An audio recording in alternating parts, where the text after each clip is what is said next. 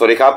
ขอต้อนรับท่านผู้ชมทุกท่านนะครับเข้าสู่รายการหน้าหนึ่งวันนี้โดยทีมข่าวหน้าหนึ่งหนังสือพิมพ์ Daily News พบกับเราทุกวันจันทร์ถึงศุกร์ สิบนาฬิกาสามสิบนาทีเป็นต้นไปนะครับทาง YouTube Channel Daily News Live จี เอส ตามที่ขึ้นหน้าจอนะครับเข้ามาแล้วกด Subscribe ติดตามกันหน่อยครับวันนี้วันศุกร์สุดสัปดาห์ครับและวันศุกร์สิ้นเดือนด้วยนะศุกร์สามสิบเอ็ดมกราคมสองพันห้าร้อยหกสิบสามครับพบกับผมอัจฉริยะ โทนุสิทธิ์ผู้ดำเนินรายการคุณผานิช นินทพรคุณโน้ตนะครับผู้ช่วยหัวหน้าข่าวหน้าหนึ่งและคุณบีรพัฒน์เกื้อวงผู้ช่วยหัวหน้าข่าวหน้าหนึ่งสายการเมืองนะครับวันนี้สิ้นเดือนนะวันนี้สิ้นเดือนก็หลายคนก็มีความสุขนะครับกับการที่เงินเดือนออกเออมนุษย์เงินเดือนมนุษย์เงินเดือนก็อันดับแรกที่ต้องทำก็คือปลดหนี้ก่อนไปจ่ายหนี้ก่อนใช่ไหมไม่งั้นเดี๋ยวไม่มีเครดิตเหลืออืมนะครับอ่ะมาดูเรื่องข่าวสารบ้านเมืองนะครับท่านผู้ชมครับเมื่อไม่กี่ชั่วโมงที่ผ่านมานะครับองค์การอนามัยโลกนะครับก็เป็นองค์กรหนึ่งอยู่ในองค์การสหประชาชาติเนี่ยนะครับได้ประกาศนะครับให้โรคระบาดเชื้อไวรัสโคโรนาสายพันธุ์ใหม่สองพันสิบเก้านะครับเป็นภาวะฉุกเฉินด้านสาธารณสุขระหว่างประเทศครับหลังจากที่ประชุมกันเมื่อวานนี้นะสามสิบมกราคมเนี่ยนะครับที่นครเจนีวาสวิตเซอร์แลนด์ครับนี่ครับนายแพทย์เทโดรอัตนอมเกเบเยซุสนะครับผู้อำนวยการองค์การอนามัยโลกก็แถลงนะครับว่าสาเหตุสำคัญของการที่จะประกาศให้ไอ้โรคระบาดไวรัสโคโรนาเนี่ยนะที่เขามีศูนย์กลางอยู่ที่เมืองอู่ฮั่นนะครับมณฑลหูเป่ยของจีนเนี่ยเป็นภาวะฉุกเฉินด้านสาธารณสุขระหว่างประเทศเนี่ยไม่ใช่ว่าเป็นเพราะสถานการณ์ที่เกิดขึ้นในจีนแล้วมันลุกลามในจีนจนมีผู้ติดเชื้อหลายพันคนตายก็ตอนนี้สองร้อยกว่าแล้วมั้งเนี่ยนะครับแต่สาเหตุที่เขาประกาศก็เนื่องมาจากว่าพบผู้ติดเชื้อในประเทศอื่นๆเพิ่มขึ้นเรื่อยๆนี่ฮะมันคือการระบาดไปทั่วโลกระยะของมันเนี่ยนะฮะนี่ฮะก็เป็นความกังวลที่สุดนะฮะขององค์การอนามัยโลกนะครับว่าหากเชื้อไวรัสชนิดนี้เนี่ยระบาดไปในประเทศที่ระบบป้องกันทางด้านสาธารณสุขไม่ดีพอเนี่ยจะทำให้ยากต่อการรับมือไงใช่โดยเฉพาะในแอฟริกานะครับใช่ครับนี่ฮะก็การประกาศในครั้งนี้เนี่ยนะฮะสิ่งที่ได้รับก็คือว่าในการรับมือของเชื้อไวรัสโคโรนาในระดับนานาชาติเนี่ยจะทำได้ง่ายขึ้นนี่ครับคือเขาบอกก็ออกตัวนะเอ่อ ดับเบิลยู เอช โอ เนี่ยก็ออกตัวบอกว่าไม่ใช่การโบเพื่อไม่ใช่เป็นการไม่ไว้วางใจประเทศจีนนี่ครับแต่ว่าเป็นการยกย่องมาตรการอันยอดเยี่ยมของทางการจีนมากกว่านี่ครับนี่ฮะก็เรียบร้อยฮะก็ทำให้โรคนี้ยกระดับขึ้นมาครับว่าเป็นภาวะฉุกเฉินระดับโลกนะครับนี่ฮะส่วนรายชื่อผู้ติดเชื้อนะครับผู้เสียชีวิตนะครับอัปเดตล่าสุดแปดโมงเช้าวันนี้ครับคณะกรรมการสุขภาพแห่งชาติของจีนนะฮะรายงานผ่านเว็บไซต์ซีน่านะครับว่าพบผู้ป่วยปอดอักเสบจากไวรัสโคโรนาเนี่ยนะครับอยู่ที่จีนนะฮะเฉพาะในจีนครับตามตัวเลขที่เห็นในชาร์ตนี่เลยครับ เก้าพันเจ็ดร้อยยี่สิบ คนนะนี่เกือบหมื่นแล้วนะเนี่ยครับเมื่อวานนี้ยังเท่าไหร่นะเมื่อวานนี้ประมาณเท่าไหร่นะ เจ็ดพัน ใช่มั้ยใช่ดูฮะ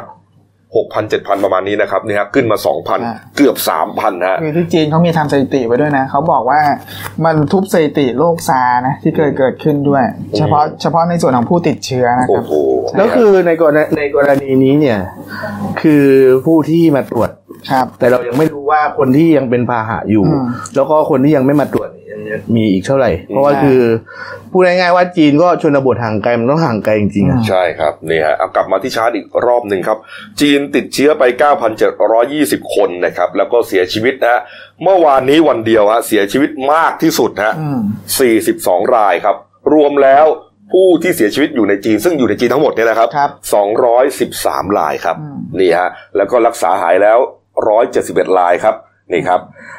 รวมผู้ติดเชื้อทั่วโลกตอนนี้ครับอย่างที่เห็นนะ เก้าพันแปดร้อยห้าสิบ คนนะครับแน่นอนครับโดยอัตราส่วนแล้วเนี่ยพรุ่งนี้ทะลุหมื่นแน่นอนแล้วก็พบประเทศที่ติดเชื้อเพิ่มขึ้นนะฮะ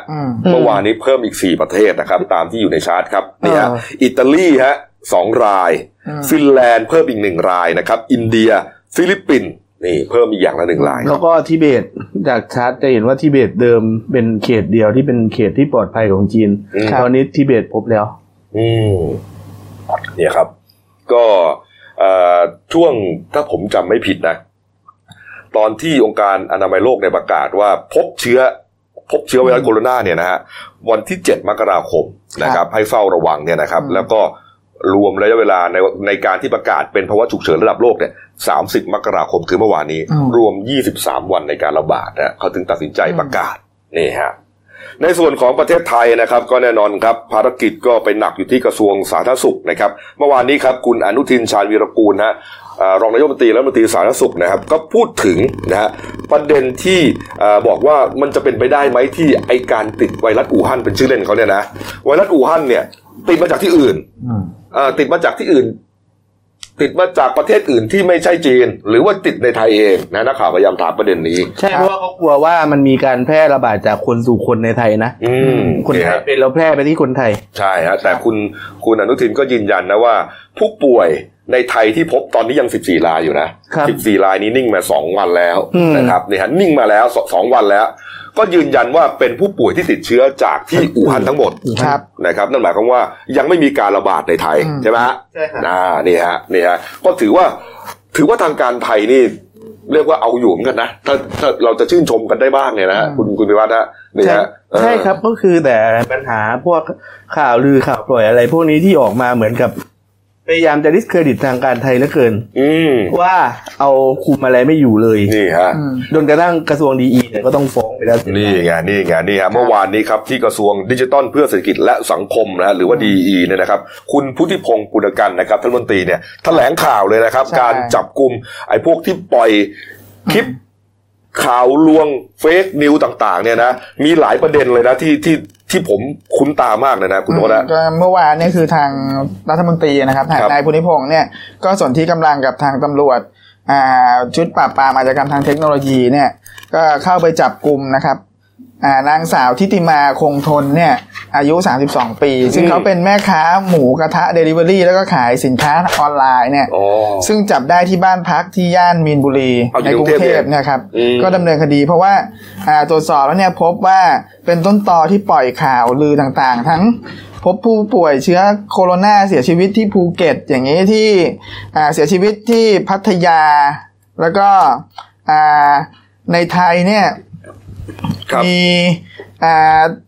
พนักงานสายการบินไทยเนี่ยติดเชื้อแล้วอะไรทำไมต้องปิดข่าวอะไรประมาณเนี้ยซึ่งซึ่งมันทำให้เกิดการแตกตื่นมากครับผมก็เลยจับกลุ่มส่วนนอกจากนี้แล้วก็จับกลุ่มนายดิธิศักดิ์วงทองเหลืองเพิ่มอีกหนึ่งรายเพราะว่าคนนี้เนี่ยเป็นคนเผยแพร่ข่าวมีคนติดเชื้อแล้วล้มล้มลงเนี่ยมีชุดพยาบาลเข้าไปช่วยเหลือในเขตทวีวัฒนาในแถบฝั่งทนของกรุงเทพเนี่ยก็ผู้ต้องหาเนี่ยคือนายดิธิศักดิ์เนี่ยก็สารภาพว่าตัดคลิปมาจากโซเชียลมีเดียเรื่องอื่นแล้วก็มามาผสมปมเอ๊ะเราอยากรู้จังเลยเขาเขาทำไปเพื่ออะไรหรอก็ในส่วนนี้คือ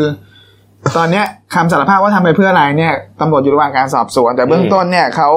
ให้การว่าเขาตัดคลิปมาเพื่อแชร์ออกไปจริงๆนะเรื่องจริงจริงๆนะเรื่องพวกนี้คือมันเป็นประเด็นละเอียดอ่อนนะที่มันทำให้เกิดการตื่นตระหนกในสังคมสูงมากเพราะฉะนั้นคือไม่ใช่เรื่องที่คุณจะมาเกรียนกันได้นะ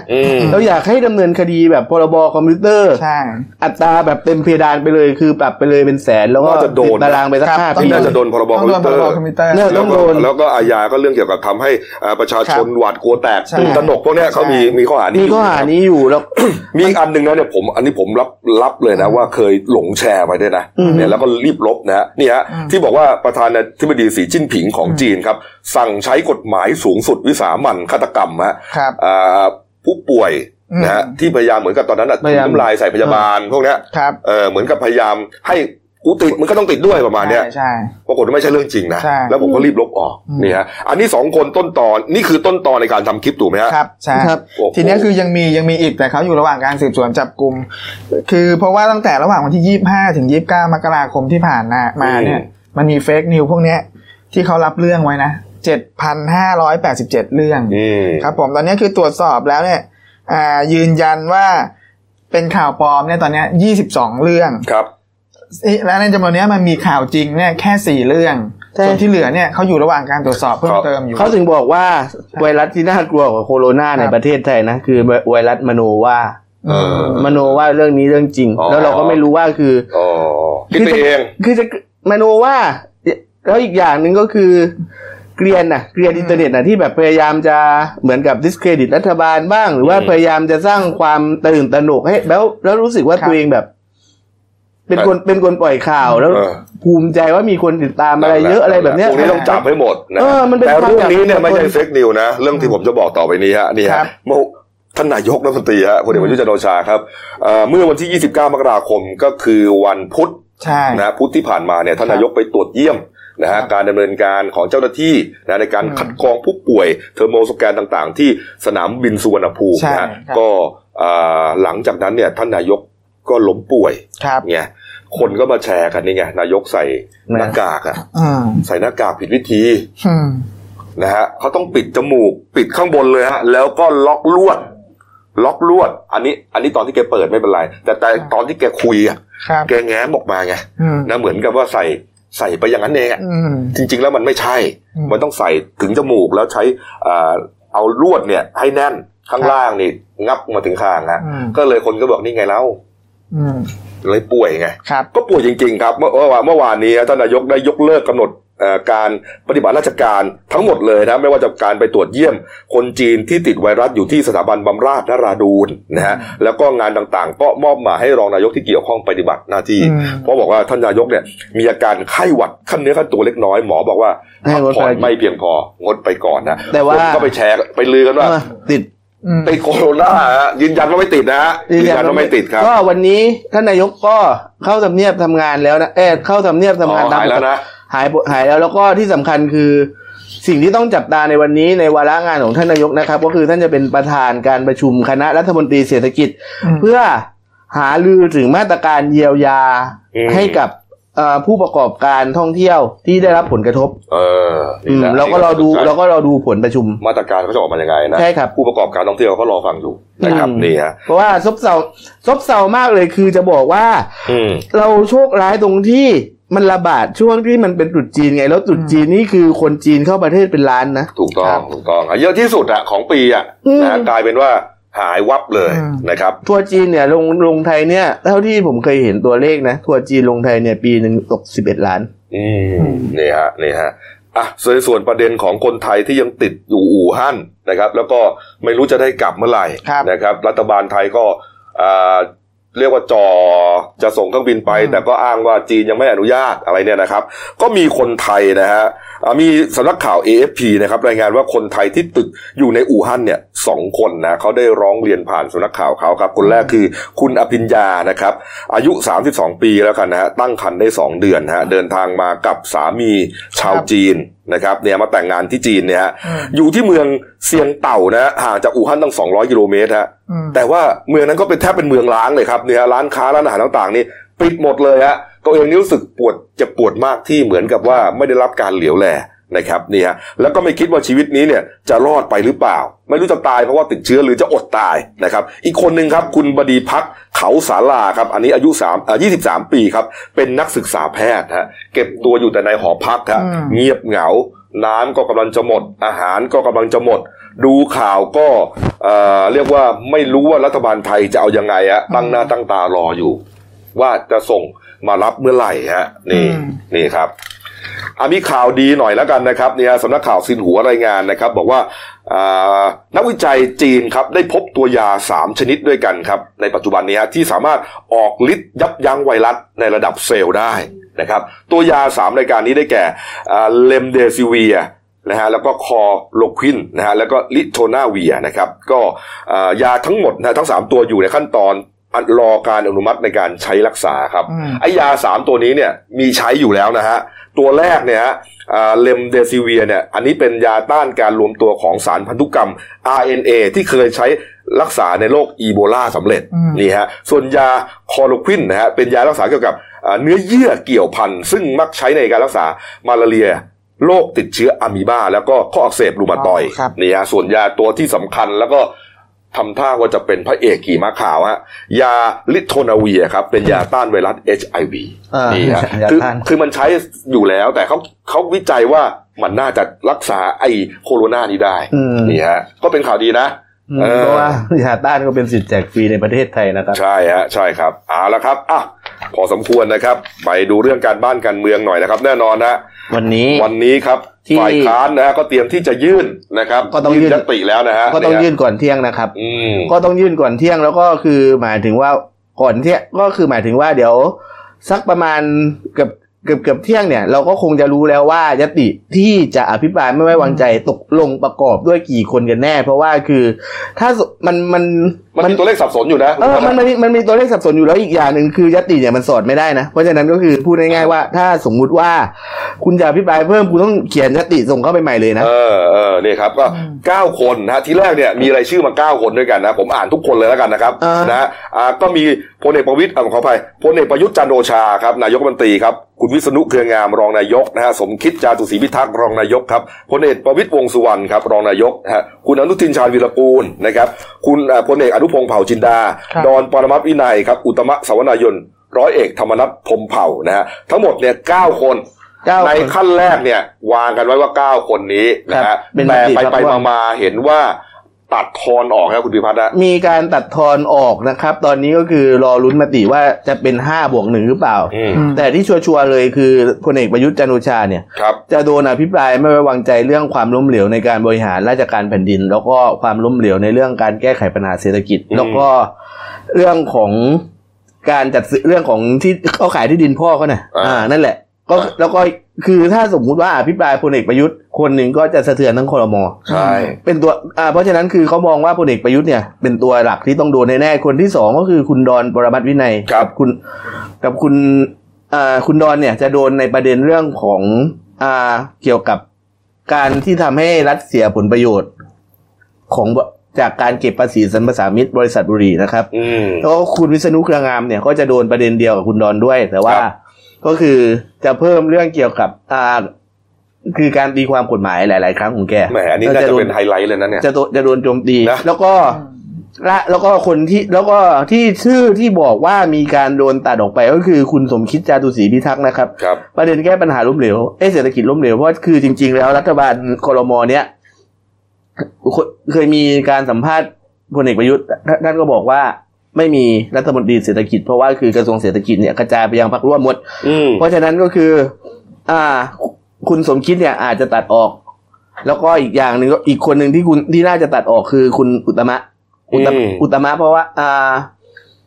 ประเด็นเดียวกันคือเรื่องเศรษฐกิจเนี่ยยังแบบเหมือนกับข้อมูลมันอาจจะยังไม่แน่นพอเนาะแต่ว่าทีเนี้ยคนที่ยังลูกผีลูกคนอ่าคนที่ยังอีกคนที่ตัดออกคือพลเอกประวิตรวงษ์สุวรรณครับคน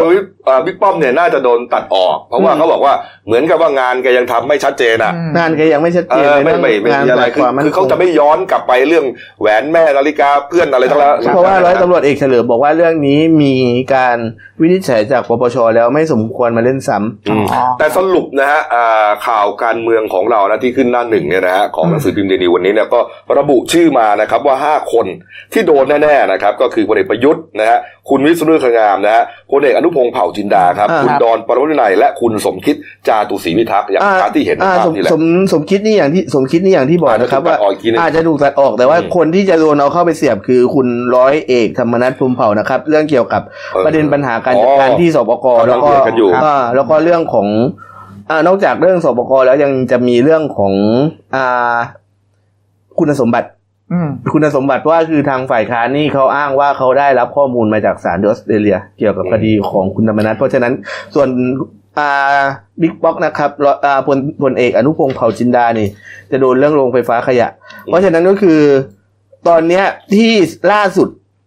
คือคุณประยุทธ์คุณดอนคุณวิษณุร้อยเอกธรรมนัสพลเอกอนุพงษ์แล้วก็อีกท่านหนึ่งนะครับคือคุณอนุทินชาญวีรกูลก็มีความพยายามจากฝ่ายค้านที่จะยื่นอภิปรายอยู่เราถึงได้บอกว่าตอนนี้ยังเป็นห้ายังเป็นห้าบวกหนึ่งคือห้าคนแล้วก็อาจจะบวกหรือลบคุณอนุทินก็ได้เกี่ยวกับเรื่องการเกี่ยวกับเรื่องในฐานะรองนายกที่กำกับดูแลกระทรวงคมนาคมกระทรวงท่องเที่ยวแล้วเอ้ยเออกำกับดูแลกระทรวงคมนาคมกระทรวงท่องเที่ยวแล้วก็กระทรวงสาธารณสุขซึ่งอาจซึ่งเหมือนกับเขาบอกว่าในการอาจจะมีผลประโยชน์ทับซ้อนในกระทรวงคมนาคมก็ได้เป็นบิ๊กๆทั้งนั้นแหละกระทรวงที่แกคุมนะนี่ฮะแล้วก็แน่นอนครับวันนี้ฮะน่ะช่วงนี้นะครับกำหนดการเนี่ยคือสิบเอ็ดนาฬิกาเนี่ยแหละห้าโมงเช้าเนี่ยนะครับกำลังจะยื่นกันแล้วล่ะนะครับก็เดี๋ยวก็รอฟังข่าวล่าสุดกันแล้วก็ดูชื่อก็ดูชื่อเต็มๆนะครับว่ามีใครบ้างแล้วหลังจากนั้นก็คือจะมีการเคาะวัน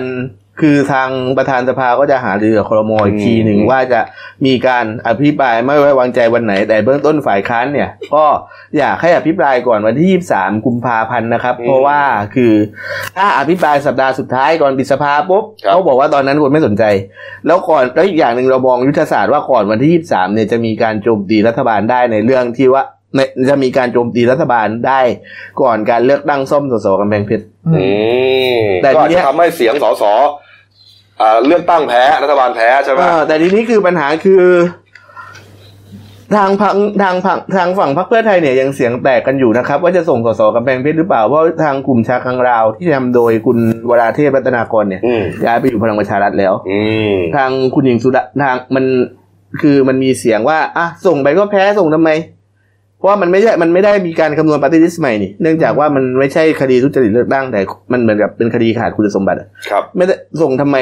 แต่เพราะยังไงก็แพ้แต่อีกฝั่งหนึ่งก็บอกว่าต้องลงต้องต้องส่งนะประมาณเนี้ยมันก็คุณจะส่งนะก็ก็ก็เท่ากับว่าพูดง่ายๆว่าต้องรอเป็นมติพรรคเลยใช่ไหมเพราะว่าถึงแต่เสียงแตกกันเป็นสองฝั่งในส่วนของเพื่อไทยเนี่ยแต่ว่าถ้าเพื่อไทยไม่ส่งก็น่าจะมีฝ่ายค้านที่ส่งสำคัญคืออนาคตใหม่ครับผมอ่ะมีอีกประเด็นหนึ่งนะครับที่ยังเป็นร้อนแรงอยู่นะประเด็นเสียบบัตรแทนกันนะครับเมื่อวานนี้มีปูดมาอีกอีกรายหนึ่งครับเนี่ยฮะก็คือคุณณัชชาบุญชัยอินทร์สวัสดิ์นะฮะสสกรุงเทพมหานครพรรคอนาคตใหม่ครับเขาไปแถลงที่รัฐสภาครับบอกว่าอนาคตใหม่ครับมีหลักฐานเป็นคลิปวิดีโอ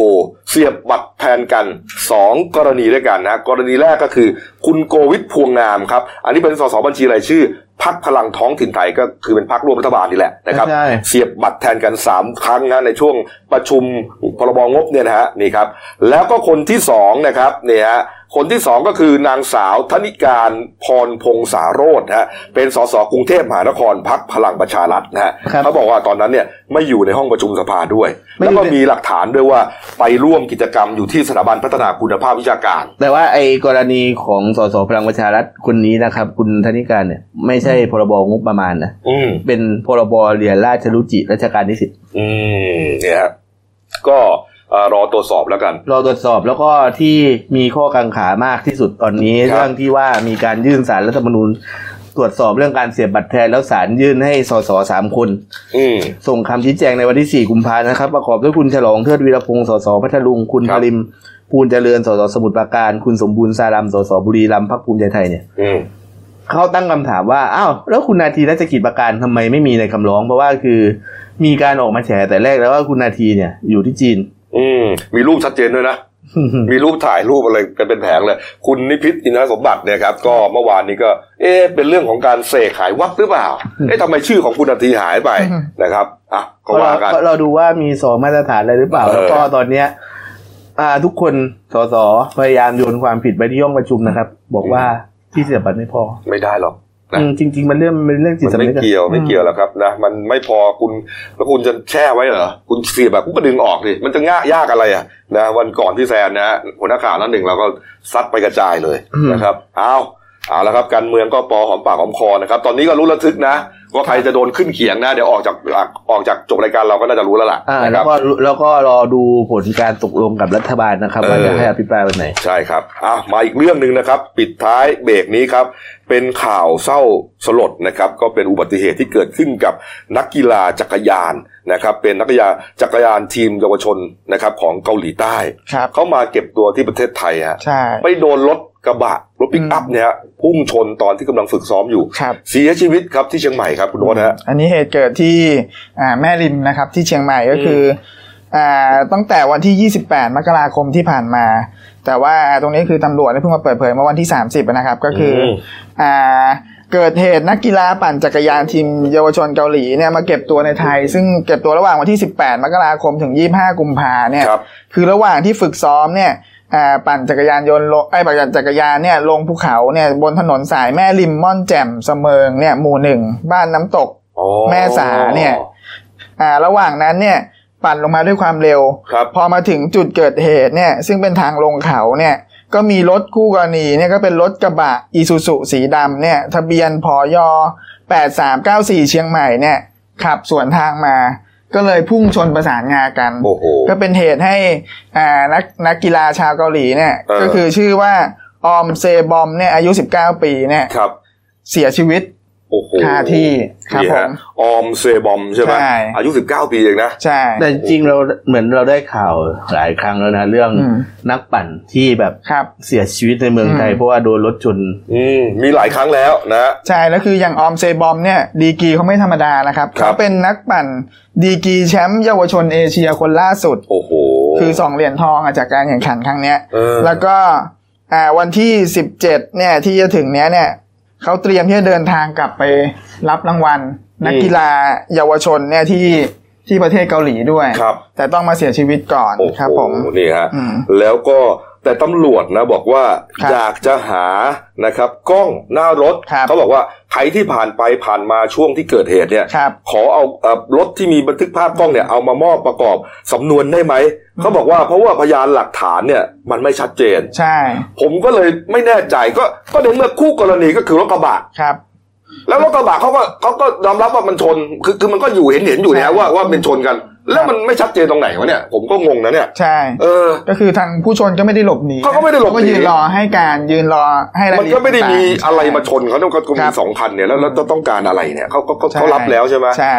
แล้วเขาปั่นคนเดียวแบบคุณโน้ตฮะเขาปั่นกับเพื่อนเพื่อนเพื่อนนักกีฬาด้วยกันของชาวเกาหลีเพราะว่าเขามาเก็บตัวที่ไทยเนี่ยถึงวันที่ยี่สิบห้ากุมภาพันธ์คือต้องยอมรับว่าที่เชียงใหม่เนี่ยเป็นสถานที่ที่ฝึกซ้อมกีฬาจักรยานเนี่ยที่ยอดนิยมเลยเพราะว่าจะมาจากทั่วโลกเนี่ยจะมาเก็บตัวกันเยอะเพราะหนึ่งคือภูมิประเทศเนี่ยมีความหลากหลายแล้วก็ภูเขาเนี่ยมีหลายระดับแล้วก็สวยงามนะแล้วก็ค่าของชีพถูกครับส่วนใหญ่ก็จะมาเก็บตัวที่เชียงใหม่กันอากาศดีด้วยเย็นสบายนะครับนี่ฮะปั่นก็ไม่ค่อยเหนื่อยมากนี่ฮะก็เลยแต่พอมันเกิดเรื่องอย่างนี้ขึ้นเนี่ยมันก็ทำให้เขาอาจจะต้องคิดได้ว่าเอ๊ะมันก็ไม่ปลอดภัยนะถ้าอย่างนี้คือตอนนี้ต้องอยู่ระหว่างการที่ตำรวจบอกเขายังไม่ได้แจ้งข้อกล่าวหาใครต้องรอรอพยานหลักฐานรอเบื้องต้นเนี่ยเขาอยากจะได้ภาพภาพจากกล้องหน้ารถเนี่ยเพื่อจะชัดเจนว่าสรุปแล้วเนี่ยเหตุการณ์มันเป็นยังไงครับครับผมเอาละครับอ่ะขอแสดงความเสียใจด้วยกันแล้วกันนะครับเนี่ยฮะปิดท้ายเบรกนี้ที่การ์ตูนขาประจำของคุณขวดนะครับนี่ฮะคุณลุงคิ้วเข้มนะฮะใส่หน้ากากนะครับบอกว่าอย่ารอให้รัฐบาลแจกไปหาซื้อหน้ากากใส่เองบ้างดิประมาณเนี้ยนะเด็กคนหนึ่งก็บอกว่าไปหาซื้อด้วยเงินของตัวเองแล้วไม่ได้รอแจกแต่ว่าร้านบอกของขาดไม่มีจะขายให้ครับนี่เรื่องนี้เป็นเรื่องที่น่าสนใจประเด็นหนึ่งตรงที่ว่าคุณต้องกรมการค้าภายในเนี่ยต้องจับจับให้ได้นะว่ามันมีกรณีแบบซื้อไปกักตุนแล้วขายราคาแพงหรือเปล่าแล้วเอาสินค้าหนักๆกรีดอย่าแสวงหาผลประโยชน์จากภาวะที่มันมีวิกฤตคนกำลังเดือดร้อนอยู่มีสองประเด็นนะพวกกักตุนหนึ่งพวกขึ้นราคาเลยพวกนี้นะจับปรับได้แน่นอนนะมีโทษจำคุกด้วยอันนี้ผมผมฟังเมื่อเช้ามานะมีกระแสมาว่าที่เชียงใหม่เนี่ยคนจีนเนี่ยที่เขาไปเที่ยวเนี่ยเขาไปซื้อเนี่ยซื้อทั้งกล่องนะยกกล่องนะหน้ากากอนามัยเนี่ยปกติกล่องละร้อยแต่ช่วงนี้ขายห้าร้อยบาทนั่นไงใช่ที่เชียงใหม่ตอนนี้มีเยอะครับมันเป็นมันเป็นเหมือนกับไปซ้ำเติมเขานะช่วงวิกฤตนะเออเงินมันจะสักเท่าไหร่เชียวมันเป็นความจำเป็นทางการแพทย์ในขณะนี้นะเพราะฉะนั้นคือแบบขอรมวพาณิชย์เลยกรมการค้าภายในเลยตรวจสอบจัดการให้เด็ดขาดไปเลยอืมเอาละครับอ่ะเดี๋ยวพักคู่เดียวครับกลับมาช่วงหน้านะครับมีสี่ข่าวสำคัญรออยู่นะครับเมื่อวานนี้มีพิธีมอบรางวัลสมเด็จเจ้าฟ้ามหิดลครับให้สองนักวิจัยคนสำคัญนะครับแล้วก็มีอุบัติเหตุนะฮะอีกรายหนึ่งนะชนเสาไฟฟ้าสิบห้าต้นนะรถกระบะตายไปสองศพฮะแล้วก็ตัวเองก็บาดเจ็บสาหัสนะครับแล้วก็มีประเด็นที่ผบ.ตร.นะครับจ่อที่จะฟ้องกับทนายตั้มแต่กรณีเอาเรื่องเกี่ยวกับมาปูดเรื่องอะไรนะไบโอเมทริกไบโอเมทริกมาปูดนะครับนี่ฮะแล้วก็อีกอีกอันนึงฮะคลิปวินจอยอไปลักกล่องบริจาคเงินของเด็กๆฮะพักคู่เดียวครับเดี๋ยวกลับมาคุยข่าวกันต่อครับจากหน้าหนังสือพิมพ์สู่หน้าจอมอนิเตอร์จากหน้าหนังสือพิมพ์สู่หน้าจอมอนิเตอร์พบกับรายการข่าวรูปแบบใหม่หน้าหนึ่งวันนี้โดยทีมข่าวหน้าหนึ่งหนังสือพิมพ์ Daily News ออกอากาศสดทาง YouTube Daily News Live ที เอช ทุกวันจันทร์ถึงศุกร์ สิบนาฬิกาสามสิบนาทีเป็นต้นไป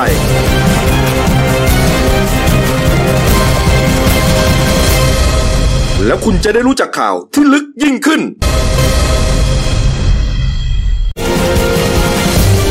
จากหน้าหนังสือพิมพ์สู่หน้าจอมอนิเตอร์พบกับรายการข่าวรูปแบบใหม่หน้าหนึ่งวันนี้ โดยทีมข่าวหน้าหนึ่งหนังสือพิมพ์ Daily News ออกอากาศสดทาง YouTube Daily News Live ที เอช ทุกวันจันทร์ถึงศุกร์ สิบนาฬิกาสามสิบนาทีเป็นต้นไป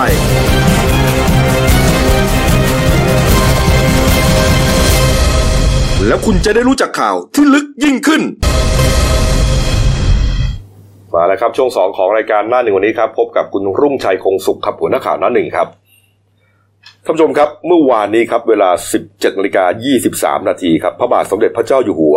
ทรงพระกรุณาโปรดเกล้าโปรดกระหม่อมให้สมเด็จพระกนิษฐาธิราชเจ้ากรมสมเด็จพระเทพรัตนราชสุดาสยามบรมราชกุมารีประธานมูลนิธิรางวัลสมเด็จเจ้าฟ้ามหิดลในพระบรมราชูปถัมภ์เสด็จพระราชดำเนินแทนพระองค์ไปในพิธีพระราชทานรางวัลสมเด็จเจ้าฟ้ามหิดลประจำปี สองพันห้าร้อยหกสิบสอง ณ พระที่นั่งจักรีมหาปราสาทในพระบรมมหาราชวังครับนี่ครับสำหรับผู้ได้รับการเสนอชื่อนะครับมีทั้งสิ้นหกสิบหกรายจากสามสิบห้าประเทศนะครับหลังจากคณะกรรมการคัดเลือกแล้วฮะจนได้ผู้ที่เหมาะสมที่จะได้รับรางวัลในปีนี้สองรายด้วยกันนะครับรางวัลแรกนะครับเป็นรางวัลสาขาการแพทย์นะครับผู้ที่ได้รับรางวัลได้แก่ศาสตราจารย์ดร Ralph เอฟ ดับเบิลยู Bartenschlager ครับจากเยอรมนีครับผลงานสำคัญนะครับก็คือการศึกษาเกี่ยวกับวงจรชีวิตของไวรัสตับอักเสบซีครับก็จะนำไปสู่องค์ความรู้ในการพัฒนายาต้านไวรัสที่มีประสิทธิภาพสูงนะครับมีความจำเพาะและปลอดภัยครับส่วนสาขาการสาธารณสุขนะครับได้แก่ศาสตราจารย์นายแพทย์เดวิดเมบีครับเป็นศาสตราจารย์สาขาโรคติดต่อและสาขาวิจัยคลินิกวิทยาลัยสุขภาพและเวชศาสตร์เขตร้อนมหาวิทยาลัยลอนดอนครับนี่ครับนี่ฮะผลงานสำคัญก็คือการค้นพบนะฮะว่าการให้ยาเอซิโทไมซินเพียงหนึ่งครั้งนะครับสามารถรักษาโรคลิ้นสีดวงตาอย่างได้ผลนะฮะแล้วก็การให้ยาเอซิโทไมซินแบบครอบคลุมประชากรจำนวนมากสามารถช่วยกำจัดโรคนี้ให้หมดไปได้ในถิ่นที่เป็นแหล่งระบาดของโรคครับนี่ฮะซึ่งทั้งสองท่านนะก็รู้สึกเป็นเกียรตินะครับแล้วก็ภาคภูมิใจมากนะครับที่ได้รับรางวัลนี้นะครับนี่ฮะรางวัลนี้ครับเป็นรางวัลที่พระบาทสมเด็จพระเจ้าอยู่หัวนะครับมหาภูมิพลอดุลยเดชมหาราชบรมนาถบพิตรครับทรงพระกรุณาโปรดเกล้าโปรดกระหม่อมพระราชทานพระบรมราชานุญาตให้จัดตั้งขึ้นนะเพื่อเป็นการถวายเป็นราชานุสรณ์แด่สมเด็จมหิดลาธิเบศรอดุลยเดชอดุลยเดชวิกรมพระบรมราชนกนะครับในโอกาสจัดงานเฉลิมฉลองร้อยปีแห่งการพระราชสมภพหนึ่งมกราคมปีสามสิบห้าครับนี่ครับก็กรมสมเด็จพระเทพก็จะเสด็จไปพระราชทานทุกปีนะครับนี่ครับนี่ครับเอาละครับมาเรื่องอุบัติเหตุกันบ้างนะครับเมื่อวานนี้ครับมีหนุ่มใหญ่ฮะเมาแอเลยฮะขับกระบะฟอร์ดพุ่งชนจรยอาสาตำรวจฮะเสียชีวิตคาที่ก่อนเสยเสาไฟฟ้านะครับล้มระเนระนาดฮะเป็นเสาไฟฟ้าห้าต้นนะครับแล้วก็เสาไฟส่องสว่างอีกประมาณ เจ็ดแปดต้นรวมไปแล้วสิบห้าต้นด้วยกันฮะสุดท้ายมีผู้เสียชีวิตสองรายตัวเองบาดเจ็บสาหัสครับลุงฮะครับเมื่อวานนี้นะครับร้อยตำรวจโทกนกพลตราชูรองสารวัตรสอบสวนสน.สภ.ศรีราชาจังหวัดชลบุรีนะครับได้รับแจ้งมีเกิดอุบัติเหตุรถกระบะพุ่งชนรถจักรยานยนต์แล้วก็เสียหลักไปพุ่งชนเสาไฟฟ้าริมถนนนะครับหักโค่นล้มเป็นจำนวนมากมีผู้เสียชีวิตสองรายและได้รับบาดเจ็บอีกหนึ่งรายที่บริเวณถนนสายไร่กล้วยนาพร้าวหน้าวัดกีนาพร้าวนะครับหมู่เจ็ดตำบลสุรศักดิ์อำเภอศรีราชาจังหวัดชลบุรีไปตรวจสอบที่เกิดเหตุนะครับก็พบว่าเป็นถนนหกเลนบริเวณปากซอยข้างวัดกีนาพร้าวเบื้องต้นพบศพนายวานิชทองมะลิอายุสี่สิบปีเป็นเจ้าหน้าที่อาสาสมัครตำรวจจราจรสภ.บ่อวินจังหวัดชลบุรีหรือที่เราเรียกกันว่าตำรวจบ้านนะครับเสียชีวิตในสภาพแขนขวาขาดเลยนะครับแล้วก็มีบาดแผลตามร่างกายชะกันหลายแห่งนอนเสียชีวิตอยู่ใกล้รถจักรยานยนต์ยี่ห้อ Honda Wave สีน้ำเงินหมายเลขทะเบียนสองกไก่ออ่างสามสี่หกหกชลบุรีนะครับสภาพก็พังเสียหายยับเยินอย่างที่เห็นเนี่ยนะฮะใช่ครับจากการตรวจสอบห่างไปประมาณห้าสิบเมตรนะครับพบรถกระบะยี่ห้อ Ford สี่ประตูสีขาวหมายเลขทะเบียนหกกไก่พลเผาสามเก้าห้าเจ็ดกรุงเทพมหานครสภาพก็เสียหลักชนเสาไฟฟ้าพังเสียหายยับเยินนะครับเดี๋ยวดูเสาไฟฟ้านะฮะนี่ฮะล้มระเนระนาดเลยครับโอ้แล้วก็ไฟดับทั่วบริเวณเลยก็ เกี่ยวสายไฟระโยงระยางนะครับแล้วก็มีเสาไฟส่องสว่างล้มอีก เจ็ดถึงแปด ต้นนะครับโอ้โหก็ส่งผลให้กระแสไฟฟ้าดับไปทั่วบริเวณนะครับจากการตรวจสอบภายในรถปิกอัพนะครับก็พบศพหญิงสาวเบื้องต้นยังไม่ทราบชื่อนะครับและนามสกุลก็เสียชีวิตหนึ่งรายแล้วก็นายเมธีสังฆพันธ์อายุสี่สิบห้าปีได้รับบาดเจ็บสาหัสเมธีนี่เป็นคนขับรถนะเอาล่ะครับอ่าเมธีก็เป็นคนขับไงใช่ไหมฮะบาดเจ็บสาหัสใช่ไหมครับแล้วก็คนที่เสียชีวิตก็คือเป็นตำรวจบ้านแล้วก็คนที่นั่งข้างเมธีก็ก็อาจไม่รู้เป็นแฟนหรือเป็นอะไรเนี่ยนะเป็นผู้หญิงชายยังไม่ทราบชื่อนะครับก็เสียชีวิตไปด้วยแต่ที่น่าสังเกตก็คือสภาพตามร่างกายของคนขับรถปิกอัพนะครับมีกลิ่นสุราเหม็นคลุ้งนะครับนอกจากนี้จากการตรวจสอบภายในรถก็ยังพบขวดสุราหนึ่งขวดแล้วก็ตัวอีเห็นอีกหนึ่งตัวไม่รู้ไปอยู่ได้ยังไงเสียชีวิตตายไปด้วยไม่รู้ไปอยู่เขาก็เลี้ยงไงเลี้ยงอีเห็นอ๋อผมนี่ก็เป็นสัตว์ที่นำมาไปทำอะไรเอาไปทำอาหารไม่รู้กันนะแต่ว่าตายไปด้วยเนี่ยนะดูว่าก็สอบสวนนะครับเขาก็บอกว่ามีรปภ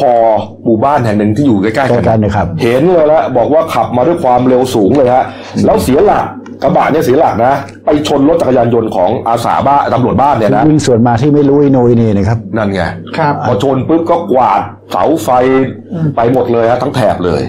เร็วมากเลยนะถ้าอย่างนี้นะปกติเนี่ยถ้าไม่สักประมาณ เก้าสิบร้อย นึงเนี่ยต้นสองต้นก็พอแล้วนะโอ้ต้นเดียวรถนี่ก็อยู่แล้วนะใช่ฮะใช่แสดงว่ามันมาแล้วเร็วมากจริงๆนะครับนี่ฮะก็นี่ฮะก็ดำเนินคดีกันไปก็ต้องมาดูว่าน่าจะเมาเลยก็กลายเป็นว่าเสียชีวิตสองศพแล้วก็ส่วนคนขับก็บาดเจ็บสาหัสครับนะครับเอาละครับเอาไปเรื่องนึงนะเรื่องนี้ก็เป็นประเด็นที่หลังจากที่เกิดเรื่องเนี่ยก็มีเรียกว่าประเด็นต่อเนื่องกันหลายเรื่องในการนะกรณีของการไปยิงรถนะตอนนั้นเนี่ยไปยิงรถบิ๊กโจ๊กไงนะครับมีคนร้ายนะครับสองคนใช่ไหมใช่ครับขี่รถจักรยานยนต์ไปยิงรถของพลตำรวจโทนะครับพลตำรวจพลตำรวจโทสุรเชษฐ์หักพานนะครับนี่ฮะก็แล้วก็พุ่นเลยนะครับแล้วก็ช่วงหลังจากนั้นเองฮะก็มีคุณสิทธาเบี้ยบังเกิดนะหรือว่าทนายตั้มเนี่ยออกมาแฉออกมาพูดทันทีเลยว่าสาเหตุเรื่องนี้นะเรื่องเดียวเลยที่บิ๊กโจ๊กเนี่ยเป็นพยานนะฮะแล้วก็เป็นคนที่ไปร้องเรียนเรื่องเกี่ยวกับโครงการไบโอเมตริกนะของผบ.ตร.นะพลตำรวจเอกจากทิพย์ชัยจินดานะครับเรื่องก็ดำเนินงานดำเนินการไปเรื่อยจนตอนนี้ก็มีการย้ายเลยตำรวจหลายนายแล้วเนี่ยนะฮะปรากฏว่าเมื่อวานนี้ครับนี่ฮะมีคำสั่งด่วนของสำนักงานตำรวจแห่งชาตินะฮะชั้นความลับด่วนที่สุดนะครับส่งไปยังเจรตำรวจส่งไปยังผู้ปฏิบัติหัวหน้าหน่วยอำนวยการหลายนายฮะคนที่รับทราบคือผบ.ตร.ฮะเนื้อหาครับคุณรถคุณรถนะก็คือเนื้อหาเนี่ยจะมีอยู่สองข้อข้อข้อที่หนึ่งเนี่ยคืออ้างถึงการสั่งการของผู้บัญชาการตำรวจแห่งชาติเนี่ยครับในการประชุมบริหารสำนักงานตำรวจแห่งชาติครั้งที่หนึ่งครับอ่าสองพันห้าร้อยหกสิบสามเนี่ยเมื่อวันที่ยี่สิบเจ็ดมกราคมที่ผ่านมาเนี่ยนะครับก็ให้โดยให้สำนักงานกฎหมายและคดีเนี่ยหรือกมค.เนี่ยตรวจสอบการให้สัมภาษณ์ของนายสิทธาหรือทนายตั้มเนี่ยในการที่อาจทำให้สำนักงานตำรวจแห่งชาติเกิดความเสียหายว่าเป็นความผิดตามกฎหมายหรือไม่อย่างไรครับข้อที่สองเนี่ยเพื่อให้การดำเนินการสั่งการของผู้บัญชาการตำรวจแห่งชาติเนี่ยเป็นไปด้วยความเรียบร้อยจึงให้สปกตร.เนี่ยฝ่ายเฝ้าฟังเนี่ยกองสารนิเทศเนี่ยตรวจสอบการให้สัมภาษณ์ของนายสิทธาที่ให้สัมภาษณ์ผ่านสื่อต่างๆทั้งสื่อสิ่งพิมพ์โทรทัศน์และออนไลน์เนี่ยช่วงประมาณต้นเดือนมกราคมสองพันห้าร้อยหกสิบสามเนี่ยโดยให้ถอดข้อความจากการสัมภาษณ์ทั้งหมดเนี่ยและระบุที่มาพร้อมรับรองความถูกต้องของเจรตำรวจอ่าส่งเจรตำรวจแห่งชาติผ่านอ่ากองสำนักงานกฎหมายและความและคดีเนี่ยภายในวันที่สามกุมภาพันธ์ครับผมเพื่อพิจารณาตรวจสอบใช่แล้วก็ดำเนินการสั่งการต่อไปครับนี่ครับมีรายงานด้วยนะครับว่าทางสำนักงานตำรวจแห่งชาติเนี่ยเตรียมดำเนินการจะแจ้งความร้องเอาผิดคุณสิทธานะครับในข้อหาใช้เอกสารทางราชการเท็จด้วยครับนี่ครับเรียกว่าจริงๆต้องบอกว่าผบ.ตร.สั่งเช็คบินทนายตั้มเลยนะคุณผู้ชายฮะนี่ฮะโอ้โหดีครับใช่แล้วคือในเรื่องนี้ในส่วนของขั้นตอนของปปชเนี่ยก็มีที่น่าสนใจคือนายวรวรวิทย์เนี่ยสุขบุญเนี่ยทางเลขาธิการปปชเนี่ยเขาให้สัมภาษณ์นะครับว่า ความคืบหน้าเรื่องการตรวจสอบจัดซื้อเครื่องไบโอเมตริกเนี่ยและรถตรวจการไฟฟ้าของสำนักงานตรวจคนเข้าเมืองนะครับวงเงิน สองพันหนึ่งร้อย ล้านบาทเนี่ยขณะนี้เนี่ยอยู่ระหว่างรวบรวมพยานหลักฐานแล้วก็พยานบุคคลเพิ่มเติมข้อมูลเนี่ยยังไม่สามารถเปิดเผยได้แต่คาดว่าปลายเดือนมีนาคมนี้เนี่ยน่าจะสามารถสรุปข้อมูลเบื้องต้นเพื่อเสนอว่ามีมูลหรือไม่ต่อไปนี่ฮะเรื่องนี้ก็ยังฟ้องกันอยู่นะเรียกว่าฟ้องกันนัวเลยล่ะนี่เรียกว่าอีลุงตุงนังอยู่ต่างฝ่ายต่างฟ้องอ่ะแล้วก็ดูในปปชเนี่ยเขาบอกว่าปลายเดือนมีนาคมเนี่ยจะมีความคืบหน้าของคดีนี้ถ้าเกิดคดีนี้มันมันมีโยงใยไปถึงกับสำนักงานตำรวจแห่งชาติมันก็จะอาจเป็นการล้มแบบลูกระนาดลูกโดมิโนได้นะติดติดตามให้ดีนะครับแล้วก็มีข่าวว่าว่าเมษาเนี่ยจะมีทีเด็ดด้วยเนี่ยนะมันมันมันโยงใยกันโอ้ยลุงตุงนั่งอ่ะครับก็ต้องดูอย่างกระชั้นชิดนะครับแล้วปปปชก็มาบอกแล้วว่าปลายเดือนมีนาสอดคล้องกับว่าเมษาเดือนยกย้ายใช่ไหมใช่ครับเอาเอาแล้วครับอ่ะมาปิดท้ายข่าววันนี้ครับเนี่ยเป็นคลิปนะครับมาจาก Facebook นะครับหมายจับกับบรรจงนะครับเนี่ยเขาเผยแพร่คลิปนะเออเป็นวินจย.คนหนึ่งครับนะเขาระบุมาว่าวินที่บึงกุ่มนะครับไปขโมยกล่องบริจาคเงินครับที่ในก้านหน้ากล่องเขียนว่าบริจาคให้กับเด็กผู้ยากไร้ฮะกล่องนี้ตั้งอยู่ในโรงพยาบาลศิรินธรฮะอ่ะดูคลิปนะฮะชายสีส้มที่เห็นในภาพครับเนี่ยฮะทำเป็นยืนดูลาดเลาอยู่นะกล่องที่เขาจะขโมยก็คือกล่องที่อยู่ข้างหลังเขาเนี่ยฮะกล่องเล็กๆเนี่ยนะแต่เขาก็พยายามยืนดูอยู่นะยังยังดูประมาณว่าเอ๊ะคนเห็นหรือเปล่าคนเห็นหรือเปล่านะอ่าอ่าเนี่ยฮะพอพอดูว่าอ่าไม่น่าจะมีคนเห็นฟาบวับนี่นี่ง่ายๆอย่างนี้เลยครับใส่เสื้อไปเลยยกมันง่ายๆอย่างนี้แหละกล่องมันเล็กๆเนี่ยแล้วก็เดินออกจากโรงพยาบาลไปเลยดูฮะอ่ะดูอีกรอบนึงฮะดูฮะไอ้พวกนี้มันเก่งจริงนะ มันเก่งจริงๆนะคนเยอะขนาดนี้มันทำได้เนี่ยมืออาชีพโอ้โหมันมองซ้ายมองขวามองหน้ามองหลังอ่ะเรียบร้อยปลอดคนจัดการนี่ฮะนี่แต่ก็ไม่รอดสายตาของกล้องวงจรปิดแหละครับชัดเจนนะฮะทั้งใบหน้าแล้วก็หมายเลขนะฮะนี่แฟบไปเลยไอ้คนจับกล้องนี่ก็รู้นะครับดูดิแพนไปตามเนี่ยเอาเป็นกล้องน่าจะเป็นกล้องกว้างกล้องวงจรปิดนี่ฮะนี่ฮะนี่คงไม่รอดนะรีบเอามาคืนคืนก็เรียบร้อยครับความผิดสำเร็จไปแล้วครับนี่ฮะแต่ก็พูดไม่ได้นะบางอันความผิดสำเร็จไปแล้วก็บางทีก็รอดก็มีเหมือนกันบ้านเรามันมีมันบ้านเรามันมีอะไรแปลกๆหลายอย่างนะครับอ้าวเอาละครับใครพบเห็นนะฮะวินจย.ที่เห็นในคลิปเมื่อสักครู่นะครับเป็นวินบึงกุ่มฮะแจ้งตำรวจได้เลยนะครับรู้ชื่อเลยว่าวินไหนรู้อยู่แล้วรู้ด้วยโอ้ยเดี๋ยววันนี้ก็เรียบร้อยครับผมแนะนำให้หัวหน้าวินพามามอบตัวเลยดีกว่าครับโทษหนักจะได้เป็นเบาเอาละครับอ่ะมาดูหน้าหนังสือพิมพ์เราหน่อยนะครับนี่ฮะเมื่อวานนี้มีเรื่องนี้นะที่อยากจะเล่าอยู่แต่ว่าเนื่องจากข่าวมันเต็มแล้วฮะก็เลยมาเล่าตอนท้ายครับนี่ฮะยีราฟที่หลุดไปเมื่อวันก่อนครับสรุปแล้วพบแล้วฮะไปตายอยู่ในคูน้ำฮะไปตายอยู่ในคูน้ำครับก็ยีราฟตัวนี้ฮะนี่ครับโอ้โหนี่ฮะตอนที่หลุดไปเนี่ยวิ่งไปอยู่แถวแถวถนนสายสามศูนย์สี่ฉะเชิงเทราพนมสารคามฮะมันหลุดไปสองตัวนะที่แรกนะฮะก็เป็นยีราฟที่มาจากต่างประเทศขนมาทางเรือแล้วก็ดำเนินการขนส่งกระจายไปตามสวนสัตว์ต่างๆอันนี้คือตอนที่เขาหลุดนะนะฮะมาเขาบอกว่าล็อตนี้หกสิบแปดตัวจะมาส่งที่ปราจีนเนี่ยสองตัวแล้วก็ตู้มันเปิดออกใช่ไหมก็วิ่งหนีกันเขายิงยาสลบจับได้ตัวหนึ่งอีกตัวหนึ่งก็ถูกยิงยาเหมือนกันแต่หลุดไปทีนี้มันไม่ได้วิ่งไปตามทางไงมันก็ลงลงนาลงไร่ไปรถมันก็ตามไปไม่ได้หลุดไปเรื่อยไอ้ตะเลิดไปเรื่อยหากันอยู่สองวันครับสุดท้ายครับเจอเป็นศพครับ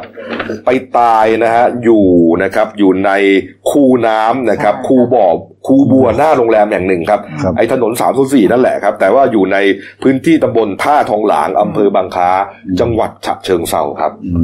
โอ้โหแล้วก็เมื่อวานนี้ก็มีคนเรียกว่าไว้อะไรอ่ะ ไอ พี นะสงสารมากนะตัวใหญ่อ่ะตามขนาดใช้ดงใช้โดนไปหาไม่เจออืมนี่ฮะนี่นี่ฮะเออนี่ครับอ้าวนี่ตัวไหนฟื้นมาแล้วเนี่ยไม่ใช่มีรายงานครับเนี่ยครับยีราฟเนี่ยเขาบอกว่ามันอ้าวเดี๋ยวผมจะต้องเล่นงานในเหรียญแล้วมันชักเข้าชักอ่อนแล้วเกินลูกอ้าวมาอีกแล้วนี่ฮะยีราฟนะเป็นสัตว์ที่อยู่ในทวีปแอฟริกาครับนะฮะคนก็สงสัยว่าไอ้มันนอนหลับยังไงนะครับเขาบอกว่าเอ่อเขาเขาจะนอนเนี่ยน้อยมาก นะครับพักผ่อนน้อยมากนอนเต็มที่ของเขาแค่ประมาณสักวันละสี่ชั่วโมงครึ่งนั่นเองนะครับแล้วก็ส่วนใหญ่เนี่ยจะยืนงีบหลับนะเป็นระยะเวลาสั้นๆยืนงีบหลับก็คือยืนขาตั้งทางนะครับนี่ฮะแล้วก็แล้วคนสงสัยว่าแล้วมันนอนบ้างเปล่านี่ไงฮะนี่คือท่านอนคือท่านอนหลับของเขาน่ารักเออนี่ฮะเอาหัวเอียงมาซบสะโพกอ่านี่ก็เป็นภาพน่ารักน่ารักนะครับนี่ฮะแม้ว่าเจ้าตัวนั้นจะตายไปแล้วนะครับแต่ว่ายีราฟก็ยังมีเยอะนะครับไปชมกันได้ตามสวนสัตว์ต่างๆถ้าเรื่องนี้ยังไม่จบนะครับก็โซเชียลเขาไปตาดีเขาบอกว่ามีรถจยยอนไปชนยีราฟตัวนี้อ้าวเหรอเนี่ยกำลังเขากำลังหาตามล่าคนขับรถจยยอยู่อ่าไปชนไปชนมันทำไมก็สวนมาพอดีตอนที่มันวิ่งข้ามถนนแต่เขามองว่ามันน่าจะเบรกหรือชะลอก็ได้แต่กลับว่าชนก็ไม่รู้ว่าอุบัติเหตุหรือตั้งใจหรือยังไงเนี่ยนะใช่ครับอืมตอนนี้ทางโซเชียลก็กำลังตามล่าอยู่แล้วเขาก็อะไรนะขึ้นแฮชแท็กอะไรบอกว่ายีราฟรอดไอ้ตัวยีราฟตายแต่ควายรอดอยู่เอาซะที่ผมอ่านมาตามนั้นที่เขาเขียนแหมนานๆมาทีนะถือว่ารุนแรงใช้ได้เลยนะเอาเอาละครับปิดท้ายที่เรื่องสั้นของฉันนะครับที่เดลิวนะครับร่วมกับพันธมิตรหลายหน่วยงานครับเรื่องที่ตีพิมพ์ลงในฉบับวันเสาร์ที่หนึ่งกุมภาพันธ์นะครับชื่อว่าเรื่องดอกไม้จันทร์ประกายไฟเท่าฐานครับเขียนโดยคุณฟาฟาริดาวิรุณผลนะฮะนี่ไปหาอ่านเอาฮะครับก็น่าจะเป็นเรื่องราวดีๆเนี่ยนะครับแล้วก็มีทั้งปีนะครับอ่านกันได้ทั้งปีนะครับเอาละครับทบทวนนะครับฝากช่องด้วยนะครับ Daily News Live พี ที เอส นะครับเข้ามาแล้วกด Subscribe กดไลค์กดแชร์กดกระดิ่งแจ้งเตือนครับมีรายการดีๆทุกวันและทุกวันครับวันนี้หมดเวลานะครับแล้วก็วันศุกร์นะฮะเข้าใจว่าน่าจะมีการแฮงเอาท์อ่ะไปเที่ยวกันนะครับตามภาษาศุกร์สิ้นเดือนนะฮะก็เมาไม่ขับกันแล้วกันนะครับลาไปก่อนครับสวัสดีครับ